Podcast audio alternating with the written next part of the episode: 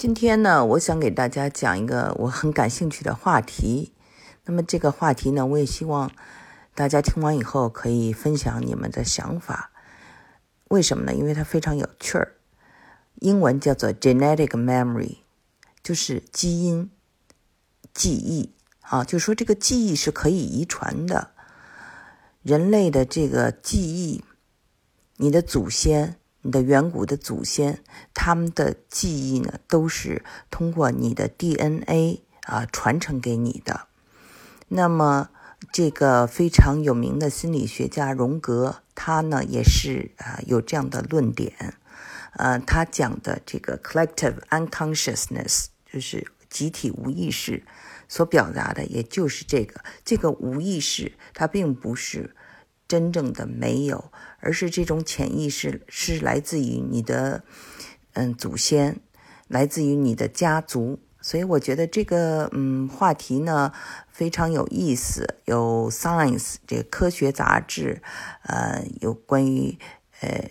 记遗传的这些论文，那么也有很多的科学家通过给小白鼠做实验，然后试图论证。因为比如说，嗯，小白鼠它走一个迷宫，那么它的这个，它的这个，比如说之前的这个小白鼠的这个前几辈，他们去去世了，然后呢，生下来的新的这个小白鼠就能绕过哈那些。走不通的迷宫，这是他的一种直觉，所以这种我们人类的直觉啊，那是不是就是一种啊，地远古的这种啊祖先的给我们的留下来的一些记忆呢？是非常有可能的，因为呢，从进化论讲是讲得通的，人类要适者生存，那么这个遇到了各种困难。他肯定就有了记忆，有了这个记忆，他下回就不犯同样的错误了，对吗？所以就说这个记忆是可以遗传的，我觉得是说得通的。那么呢，还有我们知道，有人说我们的肌肉啊，我们的身体也是有记忆的，这个我觉得也是说得通的。比如说，我们为什么要练习打球啊，或者是啊要练习这些运动哈？你经常的做，比如说打这个。嗯，乒乓球你要讲究这个姿势，对不对？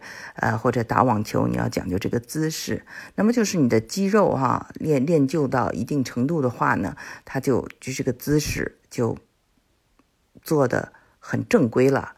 所以呢，在这个方面，就是肌肉也带有一定的记忆。那么，因为这些都有记忆，那么我们的这个。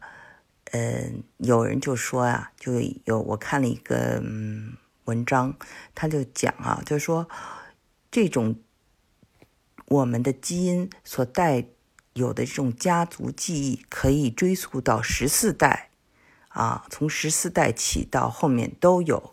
那么，只不过这些记忆呢，就是被嗯封住了，英文叫做 lock 住了哈。它有一天呢会解封、解锁、unlock。那么呢，这就是有的人，比如说他可能就是受伤了，被撞了一下，哎，他突然间啊，嗯，记起了一些什么事情，或突然间会了德语，或突然间有了一些技能，嗯，那么就是他的语言的，呃，或者他身体的这脑子里的 DNA 的某一个部分呢就被解锁了啊，就是有人是这样理解的。那么。还有人呢，就讲哈，说这个，嗯，我们人类的才华、天才，为什么会有天才啊？会有 gift？我们知道，天才可以说是 talent，对吧？也可以说是 gift，有这种才华的人。还有呢，就是这种恐惧，恐惧呢是非理性的啊，英文叫做 phobia，就是说你有可能是特别恐惧黑暗。啊，就是在一个密闭空间里，你可能特别的恐惧；或者在黑暗里，你特别的恐惧；或者人特别多的时候，你特别恐惧。说这种才华或者这种嗯，你的这种恐惧，可能也都是来自于你的家族记忆，但是你却是没有意识到，你不知道它是从哪来的。还有就是你到了某一个地方，你觉得非常的熟悉。那么这个地方呢，你的 D DNA 里面的某一代人可能来过这里，你自己都不知道。那么，我觉得哈，这个非常有意思。就我自己的经历来讲哈，我学英文就是特别的快，不是因为我特别的刻苦，而是就是好像有这个能力。我到了美国哈，大概是就是在读第一个夏季的这个课程的时候，还要查字典，很多词呃不听。听不懂，上课还有一些费劲，就是第一堂课。那到了后来，就是呃六个月以后，就是说话跟美国人说话就非常的自如了。呃，从此以后呢，那个每一个呃科科都是考得很好，都是 A 呀，就这样的成绩。那么我又是学文的，所以。这个语言的要求是非常大的，可是我觉得这并不是因为我聪明，因为我同样去学这个粤语就非常的笨。我在这个香港生活过，那个有的时候会需要用这个粤语，那么他们不喜欢你说呃这个普通话，会对你有一定的歧视。那个时候，所以呢，要学粤语比比较。有这个帮助，可是我一句都学不会，所以在大部分的时候呢，就是如果他们听不懂啊这个普通话，就只能用英文跟啊香港人沟通。所以在香港那几年，呃，都基本上说的是英文。那么我也曾经在呃大学里啊复修过这个德语，因为我特别喜欢。德国的音乐，还有德国的这些哲学，所以很想，比如说看一下这些，或听一下关于，比如讲讲赫尔德林，讲讲海德格尔，讲讲黑格尔这些东西啊的这个原文能看懂。最后发现这是 mission impossible，不可能完成的任务。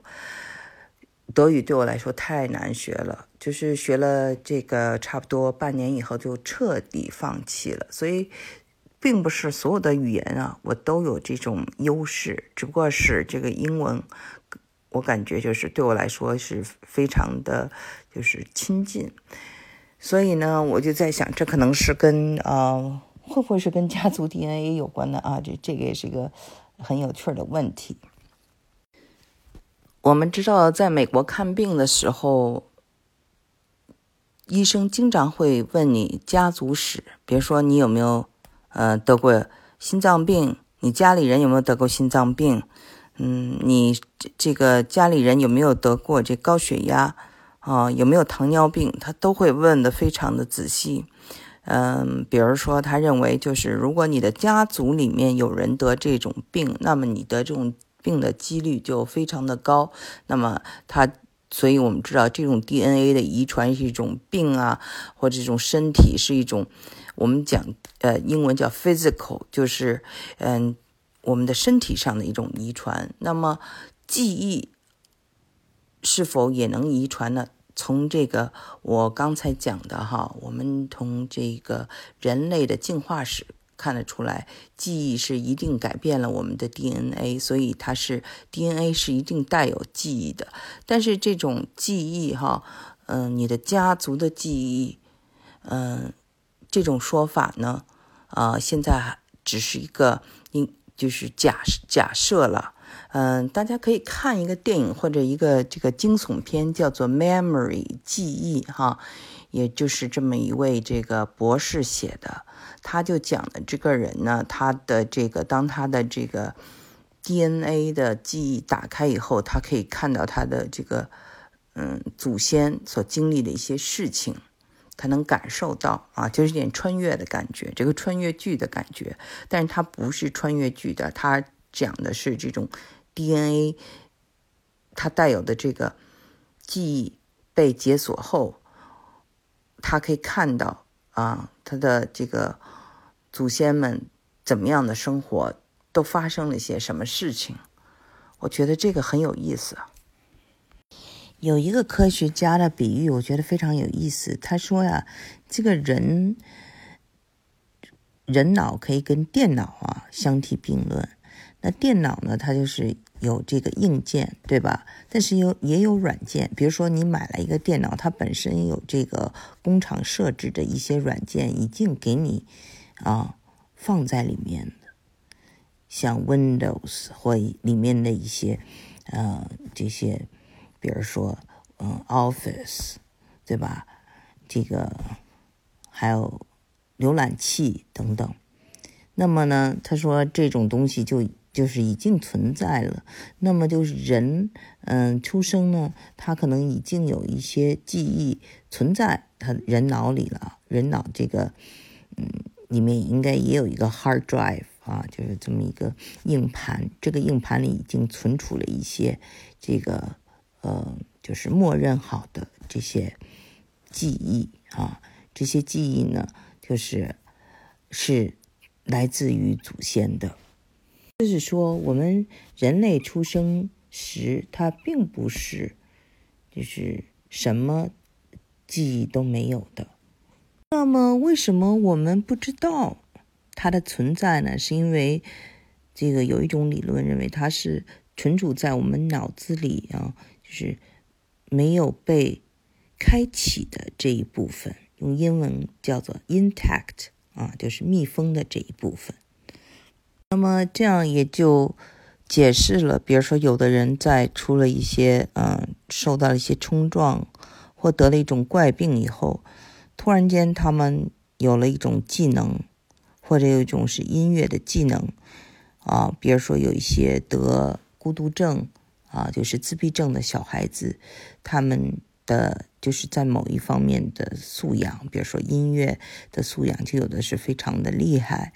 那就是他的这个，因为他的脑子的构造使他，嗯，激发了那个被尘封已久的那一部分的记忆。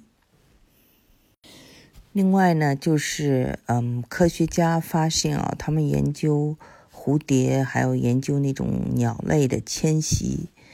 就发现哈，有一种蝴蝶呢，它要就是飞行两千五百英里，嗯，去从啊这个北边到南边过冬，然后呢，就是这是这个从加拿大到墨西哥，那么天气暖和了，它要从墨西哥要飞回这个加拿大。那我们知道，蝴蝶的生命是非常的短暂的。